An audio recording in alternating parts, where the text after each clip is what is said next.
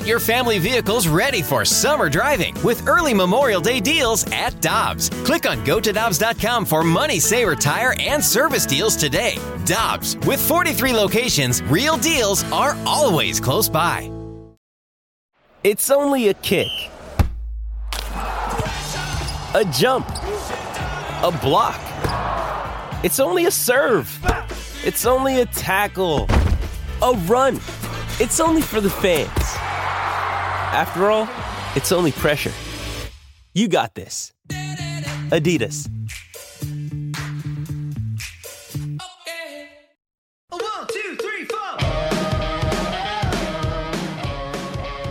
Michelle Smallmon, I'm Randy Karraker. Great to have you with us. As Emily mentioned, the Cardinals took two of three over the weekend from the Twins. That following a hectic and uh, extremely busy, I'm sure, for John Mozeliak trade deadline period. And the Cardinals president of baseball operations joins us now on the Brown and Crouppen Celebrity Line on 101 ESPN. Mo, thanks for your time this morning. How you doing?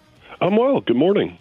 Well, Mo, before we get into the moves that you made with the Cardinals, I wanted to ask you about the trade deadline as a whole. A lot of people were calling this the craziest trade deadline ever, and you were in the eye of the storm. What was it like for you to watch so many transaction ha- transactions happening with so many big name players?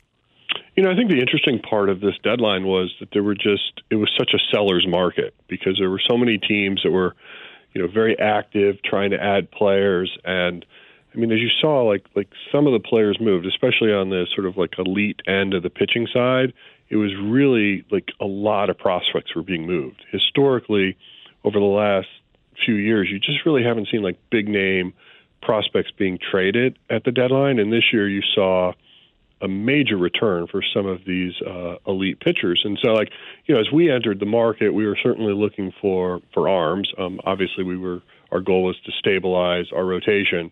And as we started dipping our toe on, on that side of the swimming pool, we realized we might drown. So, um, you know, we, we, we tried to avoid making the type of, of trade that, you know, might create some sort of paralysis for us down the road.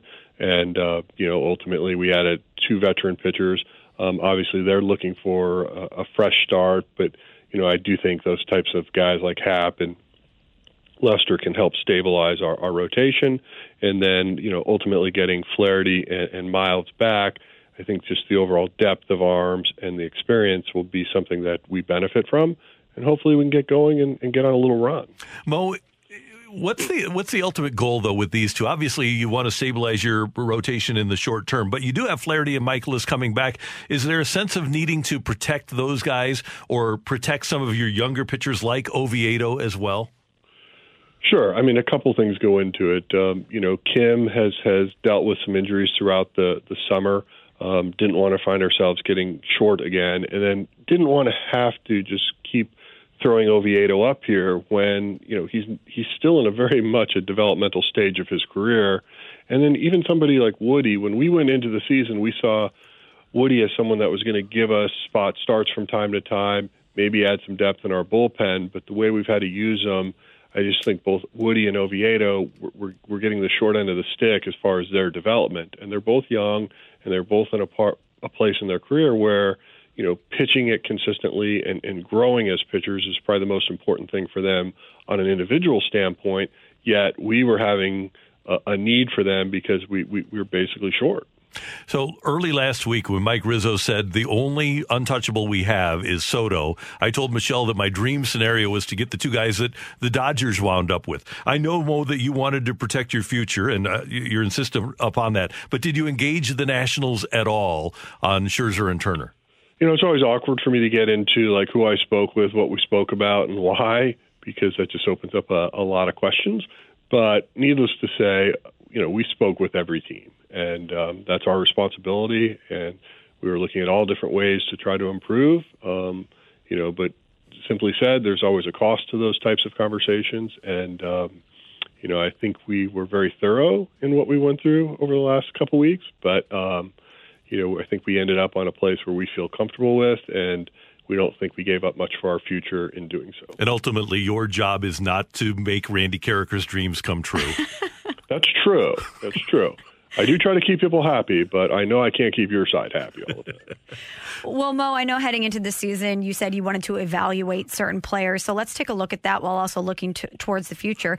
Harrison Bader has been great since he returned from injury. We know what a healthy Tyler O'Neill looks like, and Dylan Carlson has certainly shown positive signs for the future. There's been a lot of players who have cycled through the outfield over the past few years, but are you confident in those three players that you found some anchors for your outfield in the future? I think so. Um, you know, the one unfortunate part about this season is, is is there's been a lot of injuries in that outfield, and so we haven't really seen them play together um, for majority of the season. But having said that, when they are playing together, it's what we envisioned. Um, you know, clearly Bader's you know an elite defender, and as his bat has matured at this level, you're starting to see why we're excited about him. So, I mean, overall, very pleased with the outfield, but understand that you know ultimately you've got to play the whole season, and so you know, that was what we envisioned as we went into 2021. It hasn't worked out that way, but, you know, clearly we think all three are trending in the right direction. Another guy, Mo, that you wanted to get some eyes on was Andrew Knizner. How difficult has it been to fully evaluate him and what his future can be while you still have Yadier Molina playing at such a high level?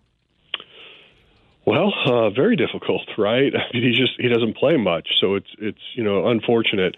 I spoke with him uh, couple weeks ago, and you know he is eyeing winter ball because he knows he needs at bats. He knows he needs to be playing.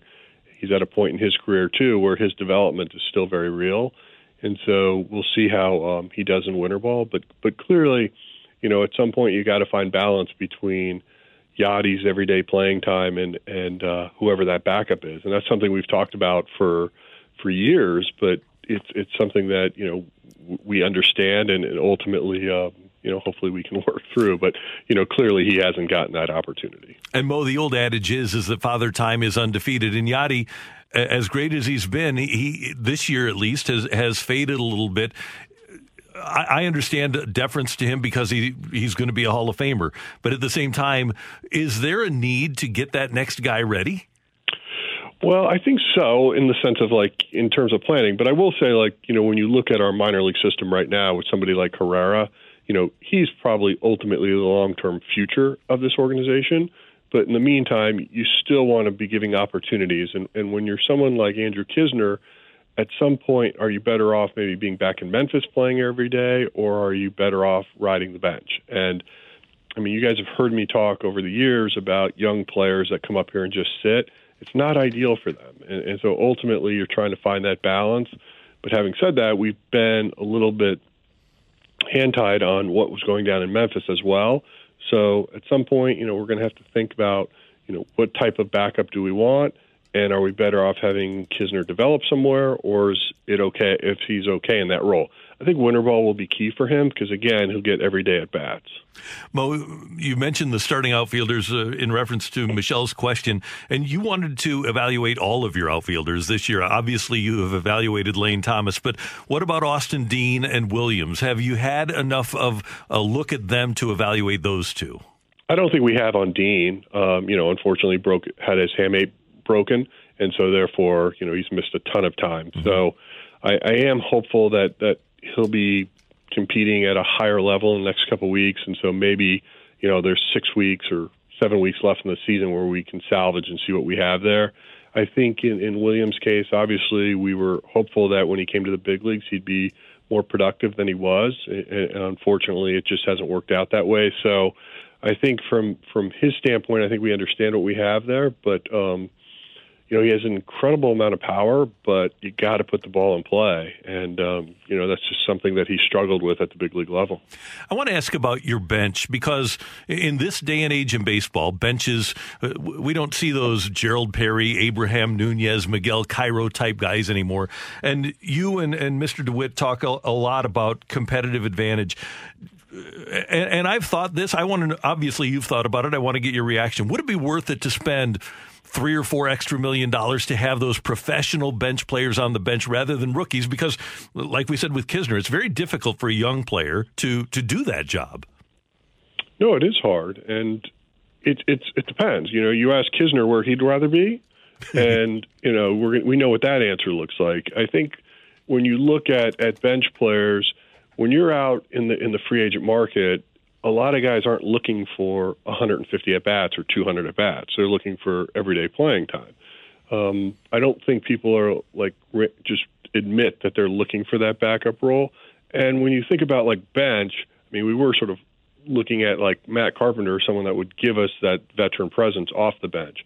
But even he hasn't, you know, played as well as we had hoped, given the fact that he was used to being an everyday player. So it's not just spending, Randy. It's really about having a mindset of accepting that role. Mm-hmm. Got it.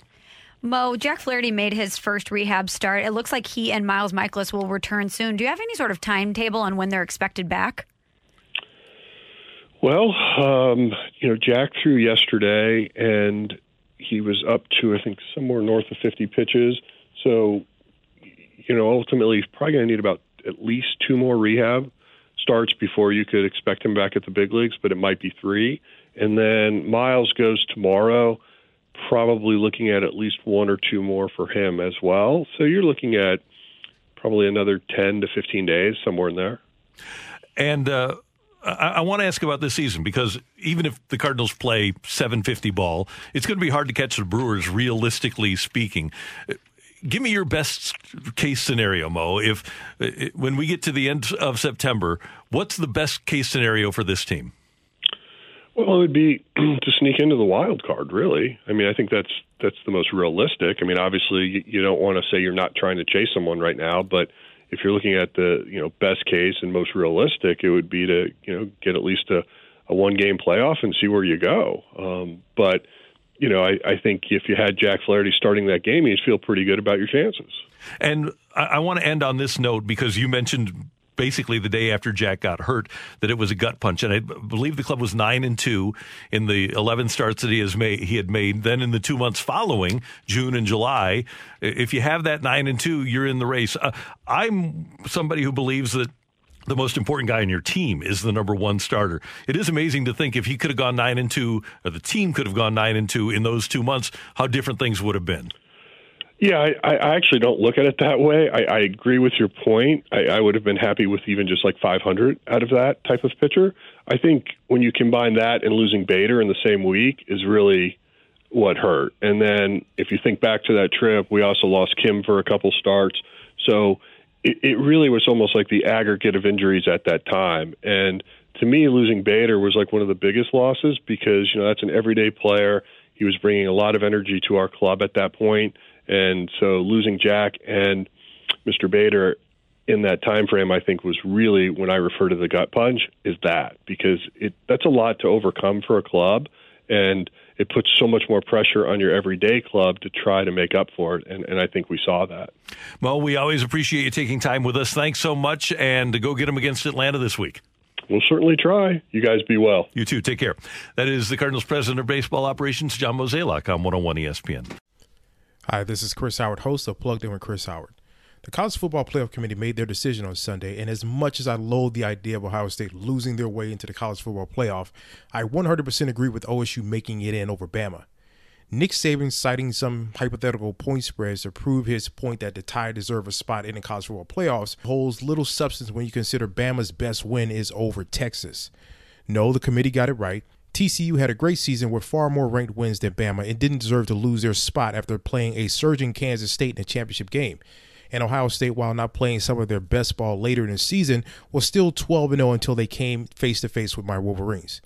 While the college football playoff system isn't nowhere near as good as it could be, it's better than what we had. And in a few years, it will be better for all of college football. Hi, this is Chris Howard, host of Plugged In with Chris Howard. Get the latest odds and trends for every professional and amateur league out there. From football to basketball to soccer and esports, we've got it all at betonline.net. And if you love sports podcasts, you can find those at BetOnline as well. And don't forget bet online for the NHL, MMA, boxing, and golf. Head to the website today or use your mobile device to learn more. Bet online where the game starts. Want more ways to show your good side to the world? Donate plasma at a Grifols Center and join thousands of donors who are helping to save lives. Receive up to $1,000 your first month. Learn more at grifolsplasma.com.